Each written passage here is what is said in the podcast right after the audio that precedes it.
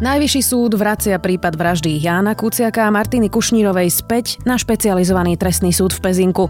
Ten bude opäť rozhodovať o vine či nevine Mariana Kočnera a Aleny Žužovej. Je streda, 16.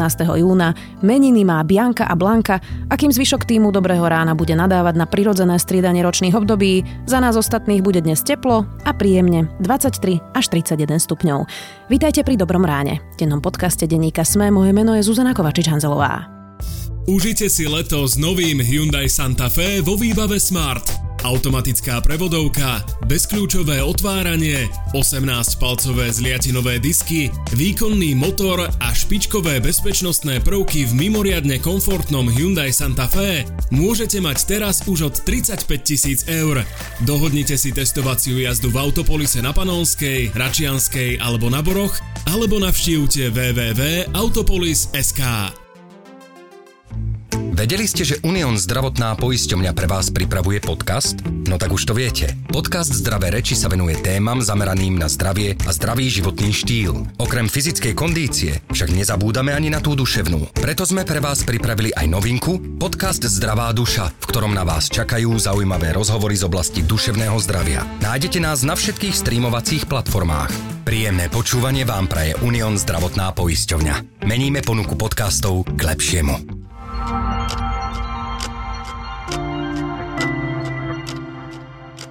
A teraz poďme na krátky prehľad správ. Vyšetrovateľ inšpekcie zaistil znaky v Trenčíne originál vyšetrovacieho spisu v živej veci ex-riaditeľa SIS Vladimíra Pčolinského. Potvrdil to krajský prokurátor v Bratislave Rastislav Remeta. Originál spisu vrátila inšpekcia na po vyhotovení kópie. Inšpekcia zaistila počas štvrtkovej akcie 6 spisov, dva z toho živé originály. Ak by sa parlamentné voľby konali v júni, vyhrala by ich strana hlas ex-premiéra Pellegriniho so ziskom 21%.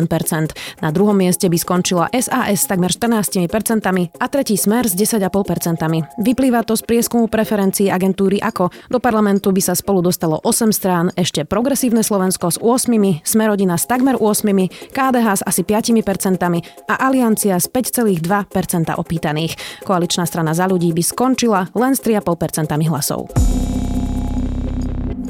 Radoslav Procházka uspel so žiadosťou o odpustenie justičnej skúšky. Bývalý politik sa môže uchádzať v budúcnosti o sudcovské miesto bez povinnosti absolvovať skúšku. Súdna rada tak urobila na žiadosť ministerky spravodlivosti Márie Kolikovej, ktorú o to požiadal sám Procházka. Ten hovorí, že sa pôvodne chcel uchádzať o miesto sudcu na najvyššom správnom súde, ale rozmyslel si to a chce si nechať otvorenú možnosť byť sudcom v budúcnosti.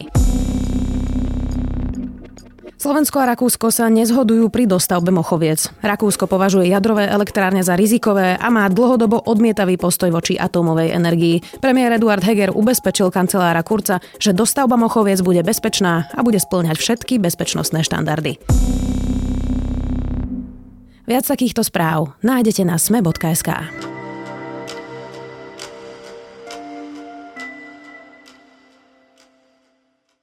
Rodina v to dúfala. Na najvyššom súde sa napätie dalo krájať a Marian Kočner sedel na pojednávaní v modrom väzenskom mundúre. Najvyšší súd vracia späť prípad vraždy Jána Kuciaka a Martiny Kušnírovej a zrušil nevinu Kočnerovi aj Žužovej. Súd tak opätovne bude rozhodovať o tom, či si Marian Kočner a Alena Žužová objednali vraždu novinára Jána Kuciaka a jeho snúbenice Martiny Kušnírovej. Viac už s novinárom Adamom Valčekom. Rozsudok špecializovaného trestného súdu z 3. septembra 2020 spisovej značky PK 2T32 lomeno 2019 sa zrušuje vo výroku o treste obžalovaného Mariana Kočnera pre skutok pod bodom 1 vo výroku o vine obžalovaného... Adam, niekomu, kto videl potom len titulok, ako sa rozhodlo, ako vyzeral vlastne celý ten proces, eh, keď ste ráno prišli na súd a um, Senát Petra Paludu Najvyššieho súdu rozhodoval vlastne o tom, čo sa udeje s Marianom Kočnerom a Alenou Žužovou? Prvá vec, ktorá teda zaujala asi každého, že to bola pokojnejšia atmosféra z pohľadu novinárskej roboty, čo súviselo teda v zásade s protipandemickými opatreniami a v náväznosti na protipandemické opatrenia s počtom novinárov. Kým v Pezinku, teda na špecializovanom trestnom súde v Pezinku bolo v Lani akreditovaných zhruba 120 e, osôb z médií z celého sveta, tak myslím, že ten počet e, v útorok na najvyššom súde bol zhruba okolo 40 50 ľudí. A zároveň e, druhý moment bol spôsob vedenia toho verejného zasadnutia, ktorým ovplyval predseda Senátu Najvyššieho súdu sudca Peter Paluda. Bol zásadne odlišný v pozitívnom slova zmysle oproti e, spôsobu, akým viedla hlavné pojednávanie na špecializovanom trestnom súde súdkynia Rúžena Sabová. Skús mi to nejako rozviesť. E, v čom to bolo iné? My sme tam neboli nikto, bol si tam ty? Takže od prvého momentu predstavme si teda, že, a to sa teda stalo, novinári vznesli e, už dopredu požiadavku na živý zvukový prenos stream z v tom prípade z zasadnutia, alebo predtým teda z hlavného pojednávania. Kým sudkynia Ružina Sabová v zásade autoritatívne e, rozhodla, že stream nepovoluje a žiadnym spôsobom to nejak bližšie nezdôvodnila, len teda svojou autoritou. Sudca Peter Paluda jednak pokojnou komunikáciou, ale pôsobil na ľudí, ale jednak to odôvodnil a odôvodnil to tak, že to vlastne všetkým bolo uveriteľné, presvedčivé. Jednoducho vysvetlilo, že keby 20-30 novinárov začalo live streamovať to pojednávanie, tak tak by jednak mohla začať byť technika a jednak je presvedčený o tom, že proste by minimálne dvom, trom tým ľuďom prinieslo nejaké technické problémy a začali by sa radiť e, s kolegami, ktorí vedľa nimi sedia. Bude to proste a, proste, a, bude, a bude to v konečnom dôsledku rušiť to pojednávanie. Ďalej je to naozaj v tej neverbálnej komunikácii a v tom, s akou rozvahou a poriadkom a pokojom v zásade viedol to verejné zasadnutie. Čo na konci sa v zásade prejavilo aj v tom odôvodnení toho rozsudku o zrušení rozsudku, pretože kým bolo úplne zjavné, že teda Senát Petra Paludu má vlastne poriadok v tých veciach, čo ale súvisí aj s tým, že je to odvolacie konanie uh-huh. a nemusí sa tam prvotne tie úkony vykonávať, tak bolo evidentné, a nakoniec to vlastne ten najvyšší súd aj vytkol tomu Senátu špecializovaného trestného súdu, že on postupoval chaoticky. A teraz e, nechcem hodnotiť, či z objektívnych alebo subjektívnych dôvodov, ale bolo evidentné aj medzi novinármi, že ten Senát špecializovaného trestného súdu viedol to hlavné pojednávanie chaoticky, čo nakoniec vlastne potvrdila aj ten najvyšší súd. Ešte sa k tomu dostaneme, ale ty si teda čakal že najvyšší súd vráti späť celý ten prípad? Ja som to čakal, mám aj svetkov, ale čakal som zrušenie z oslobodenia spod obžaloby, ale čakal som miernejšie pokyny špecializovanému trestnému súdu v zmysle, že najvyšší súd nechá viac priestoru pre prípadné ďalšie oslobodenie. Dobre, dostaneme sa ešte k tomu ďalej, ale teda poviem ti, ja som to počúvala naživo, ja som tam teda prezenčne nebola, kým si prišiel sem do štúdia a zdá sa mi to, že Peter Paluda a jeho senát dal ako riadny náklad Senátu Ruženy Sabovej. Poukázať na to, že prvostupňový súd nielen hodnotil niektoré dôkazy v rozpore s elementárnou logikou, ale dokonca ako na to bude poukázané v ďalšej časti odôvodnenia, do odôvodnenia oslobodzujúcej časti zahrnul aj dôkazy súdom prvého stupňa nevykonané. Až teda by som sa profesne asi hambila, keby som bola na jej mieste. To nechcem hodnotiť. Ja som sa teda už v deň vynesenia toho prvostupného rozsudku zastával tých sudcov a, a ich rozhodnutia.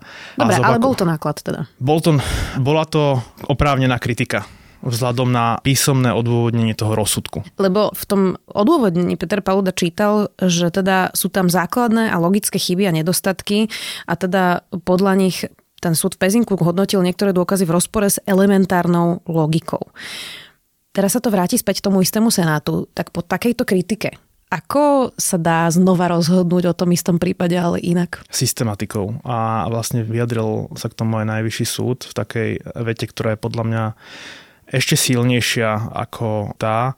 Hovorí Peter Pavlova, že ak by špecializovaný trestný súd popisoval a postupoval pri hodnotení dôkazov chronologicky, zrejme by nedospel zhodnému záveru, akému dospel. Čiže v zásade implicitne hovorí, že keby postupoval chronologicky, dôkaz po dôkaze, pravdepodobne by nedospel k oslobodeniu Mariana Kočnera a Aleny Žužovej. Dobre, ale týmto vyjadrili, že ich názor je, že Marian Kočner a Alena Žužová sú vinní? Povedal, že zrejme by nedospel k rovnakému rovnakému záveru. To je celé, čo k tomu môžem povedať. Ale Adam, vieš, to je také právnické, ale to počúvajú ľudia, ktorí neštudovali právo, ty si v práve celkom zbehli, tak iba tak laicky. Mne z toho teda logicky vychádza, že naznačuje, že by teda došli k záveru, že je vinný naznačuje je správny výraz. Uh-huh. Nepoužil by som, že je vinný, je to na tom prvostupňovom súde, ale, ale podstata toho, že veľa ľudí na to zabudlo vlastne, ako prebiehalo to dokazovanie a že teraz nebudem obhajovať tých sudcov na špecializovanom trestnom súde, ale naozaj to bolo dané možno ich chybou, ako si zvolili taktiku toho dokazovania.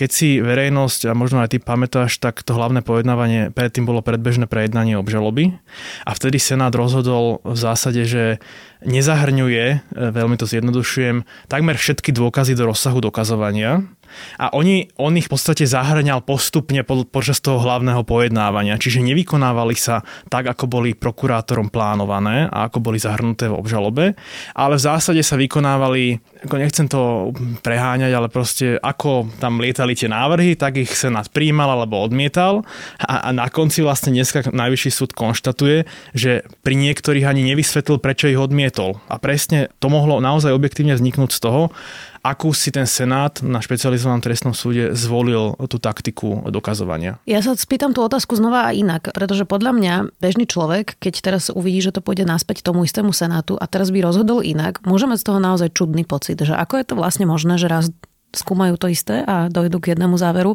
a, a teraz budú to skúmať znova a neviem ešte k akému záveru prídu, ale je 50-50, že mohli by aj zmeniť ten rozsudok. Tak ako tomu veriť? Ako mám ja ako obyčajný občan uveriť spravodlivému súdu, keď raz už to na stole mal a zrazu potom rozhodne inak? Ty sa v živote nemýliš alebo nemeníš názory. Podľa mňa zmena názora a aj zmena názora u sudcu je súčasťou normálnej ľudskej interakcie. A tu si teda dovolím parafrazovať slova predsedu špecializovaného trestného súdu, že sudcovia neašpirujú na blahorečenia, tiež sú e, bytostiami chybujúcimi a nedokonalými. Aj ja robím chyby a aj ja v rámci bežnej medziludskej interakcie a argumentácie dokážem zmeniť svoj názor, pokiaľ ma niekto nejakými argumentami presvedčí.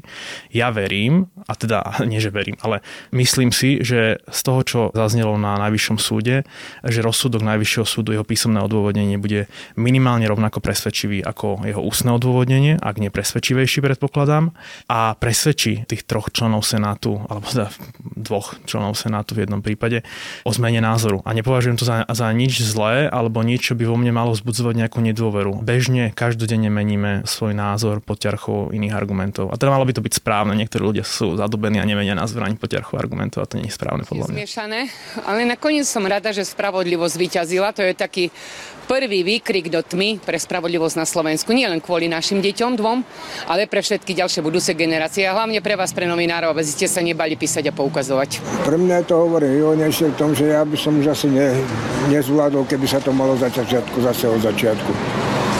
Takže som spokojný s tým, ako to bolo rozhodnuté. Po tom rozsudku bolo viditeľne vidno, že rodičom Jana Kuciaka a Martiny Kušnírovej sa naozaj uľavilo a že teda sú radi, že sa to ide vrácať, že, to, že sa to vráti späť teda do Pezinka, aj keď tomu istému Senátu. Jozef Kuciak, otec teda Jana Kuciaka, povedal, že čo mi iné zostáva, ako dôverovať tomu pôvodnému e, Senátu. Čo teraz bude nasledovať procesne, Adam? A ako to bude vyzerať? Predpokladám, že najprv budeme čakať na písomné odôvodnenie vlastne tohto rozsudku. To trvá zväčša nejaký mesiac, pár týždňov. A potom čo? Potom sa začne normálne pojednávať a znova začnú novinári chodiť do Pezinka a znova sa začnú vykonávať e, dôkazy. Všetko od znova.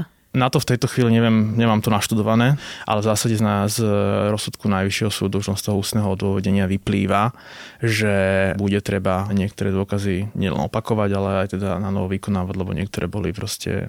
Príklad tej chyby, mm-hmm. ktorú ten Najvyšší súd kritizuje, že je, že rozsudok sa odvoláva na dôkaz, ktorý vôbec nebol vykonaný na, na, na hlavnom pojednávaní, ide o petičné hárky na založenie strany cieľ, z ktorých následne teda vyvodzoval Senát špecializovaného trestného súdu hodnovernosť tvrdení Aleny Žužovej o tom, že vo februári 2018 sa s Marianom Kočnerom rozprávala o, o založení strany cieľ a najvyšší súd, hovorí, že tak jednak nebolo to preukázané, lebo ste ich nevykonali ako dôkaz a jednak až z toho vykonania dôkazu môžete zistiť, že či tie hárky naozaj sú z februára 2018 alebo nejaké predchádzajúce, že či vôbec tá obhajoba je logick, logická a rozumná. Rozsudok prvostupňového súdu v Pezinku, veď my sme tu ostatne potom aj spolu sedeli, Adam, a rovnako ako teraz sme sa o tom rozprávali, bol rozpačitý. Asi sa na tom zhodneme. Ten senát bol rozhádaný, unikli von informácie o tom, že navzájom sa medzi sebou sudcovia nerozprávajú, podávajú na seba disciplinárne konania. Vyšlo dokonca najavo, ako hlasoval senát, hoci potom teda sa to trochu upravovalo tie počty. A teda asi sme sa vtedy, myslím, aj zhodli na tom, že akurát má z toho celá krajina blbý pocit. Je toto dobrá správa práve preto, ako skončil ten prvostupňový rozsudok, že to nebolo dostatočne odvodnené, že možno verejnosť tomu nedôverovala práve pre tie hádky a že teraz vlastne dostane Senát Rúženy Sabovej šancu na reparát, aby možno dôstojnejšie a lepšie presvedčil verejnosť o spravodlivosti svojho rozhodnutia, už akékoľvek bude? Myslím si, že áno, aj keď teda tá otázka sebe zahrňa to spätného pohľadu, že sa pozeráme kriticky už na to vyniesenie toho, toho vyhlásenie toho rozsudku ústne. Ja si nemyslím, že tá nejaká primárna vlna nedôvery súvisela s tým e, ústnym hlasovaním. Ja napríklad neviem teda o tých nezhodách v Senáte a aj to hlasovanie sa nakoniec ukázalo inak, ako bolo medializované kriticky, nedošlo k prehlasovaniu. Myslím teda len pri jednej osobe došlo k prehlasovaniu. Mm-hmm. A áno, Určite to je e, šanca na reparát, aj keď teda ja osobne e, v momente vyhlásenia toho ústneho rozhodnutia špecializovaného trestného súdu som nepocitoval nejaký diskomfort z neho. Ten diskomfort naozaj súvisel, alebo tá kritika súvisela až s tým písomným e, vyhotovením toho rozsudku, ktoré bolo naozaj rozpačité a vlastne je vnútorne rozporné. Naozaj ako keby aj like, podľa mňa, ktorý si prečíta ten rozsudok o oslobodení, dneska už zrušený, musí nadobudnúť pocit o, o jeho vnútornej rozpoltenosti. Proste raz je jeden dôkaz rúžový, o 100 strán ďalej je fialový. To by nemalo tak byť. Ja viem, že nemáš rád tieto otázky, ale ja sa ťa to aj tak vždy opýtam. Adam, um, bez ohľadu na to, ako dopadne ten súd a či je na to dostatok dôkazov, ty si myslíš, že Marian Kočner si objednal vraždu Jana Kuciaka? Na to nebudem odpovedať. Peter Bardy si myslí, že to tak bolo? Je tam prosto logický sled tých dôkazov, ktoré... Myslím si, že tam je logický sled tých dôkazov, ale myslím si, že mi neprináleží na tú otázku odpovedať. Myslím si, a teda úprimne hovorím za seba, že pokiaľ sa špecializovaný trestný súd vysporiada so všetkými kritickými bodmi, ktoré e, v útorok pomenoval Najvyšší súd, tak e, nebude mať problém povedať, e, že tú vraždu si objednal Marian Kočner. Posledná otázka, aby sme to nezakončili eh, ani hypoteticky, ani negatívne. Ja si spomínam, že pár mesiacov po vražde Jana Kuciaka a Martiny Kušnírovej sa nás stále dokola na všetkých diskusiách všetkých pýtali, že myslíte si, že sa nájdú vrahovia Jana Kuciaka a Martiny Kušnírovej a myslím, že takmer všetci sme hovorili, že neveríme tomu, že sa niekedy nájde vykonávateľ ani objednávateľ. Takže keby sme to mali zhrnúť, toto je asi dobrá správa, nie? Určite je to, určite je to dobrá správa, ale to, čo sme hodnotili vtedy, že sa nenájde, e, nenájde objednávateľ a vykonávateľ, to je podľa mňa hlavne a najmä dobrou správou pre tých vyšetrovateľov, ktorí to viedli. Samozrejme je dôležitá tá koncovka práve preto, preto keď sa ma pýta, že či ho považujem za objednávateľa, lebo jedna vec sú nazhromaždené dôkazy, druhá vec je tá justičná bodka za tým, ale tú dobrú prácu na tom odviedla tá prokuratúra a tá polícia. Adam, ono je to niekedy pre nás hrozne ťažké vlastne o tomto diskutovať, lebo na jednej strane bol Jano zavraždený aj s Martinou Kušnírovou a ja teda osobne vždy, keď ešte aj vidím tie fotky, pri ktorých ho sledoval Peter Todt, tak, tak až je to pre mňa také bizarné a neviem tomu vlastne ešte stále uveriť. Je to taký nejaký paralelný vesmír pre mňa. A potom zároveň vieme, že ak by sa to nestalo, tak dnes by sme nemali vlastne pozatýkaných všetkých sudcov, prokurátorov, policajných prezidentov a proste vysoko postavených ľudí a je strašne ťažká tá otázka, že vlastne, hoci je to teda hrozne ťažké a náročné a všetci by sme boli radšej, keby ten Jano tu bol aj s Martinou Kušnírovou, tak nie je toto vlastne také pokračovanie toho, čo on robil aj keď žil? V zmysle toho odhalovania neetického, nehospodárneho až kriminálneho správania sa určite áno. Veď nakoniec e, mnohé z tých pretraktovaných trestných stíhaní, ktoré sú mediálne známe, najmä vo vzťahu k sudcom, vlastne začali tou trímou, ale samozrejme na pozadí tejto otázky je tá iná otázka, že či to celé za to stálo. Ja si myslím, že nie. Ale predsa len chcem využiť ešte tento moment, aby sme si spomenuli teda na nejaký moment možno s Janom, hoci akokoľvek pateticky to znie, ja mám tieto momenty v rozhovoroch najradšej. Posledná spomienka na Jana Kuciaka, ktorú si teda pamätám živo, je spomienka zo stretnutia, ktoré sa udialo tu na vedľa, vedľa štúdia v kaviarni Axioma. Myslím, že tam bola aj Pavla Holcová. Rozprávali sme sa veľmi živo vlastne o tej téme talianskej drogovej e, mafii na Slovensku. Rozdielovali sme si úlohy. Ja si z toho pamätám to, že síce som nejaké úlohy dostal a myslím, že som ich aj deliveroval, teda nejak, nejak odovzdal, ale potom som vlastne z tej spolupráce na základe svojej vlastnej pasivity, ktorú občas teda v roku mám, vlastne e, odišiel. Ale teda vedel som sa spolahnúť na Jana, na Pavlu, že vlastne tú robotu, robotu dokončia, teda ju dokončili. Žiaľ Bohu vlastne ten text, o ktorom sme sa vlastne rozprávali vtedy, vyšiel teda vlastne až po smrti Jánovej. A bol to teda jeho posledný text. Hovorí Reportér Adam Valček. Uvedeného vyplýva, že úlohou špecializovaného trestného súdu po vrátení veci na nové roz- prejednanie a rozhodnutie, ktoré zároveň odvolací súd nariadil, bude náležite zistiť skutkový stav, vysporiadať sa so všetkými okolnostiami prípadu významnými pre rozhodnutie, tak ako na to v písomnom odôvodnení rozhodnutia podrobne jednotlivo poukáže Najvyšší súd.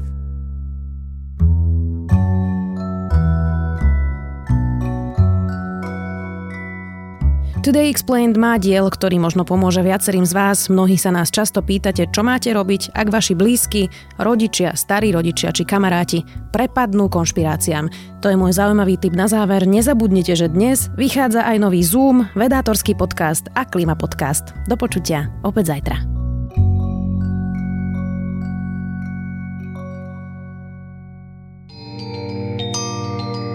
Dátumy, mená či udalosti, taká je zvyčajná predstava o dejinách, ktorú najčastejšie poznáte z hodín dejepisu. Dáte mi však zrejme za pravdu, že minulosť nám ponúka ďaleko viac než len výpočet základných informácií. Je to predovšetkým dobrodružstvo poznávania a fascinácia dobou, ktorá je nám viac či menej vzdialená. História preto ponúka zážitok z cestovania. Cestovania v čase.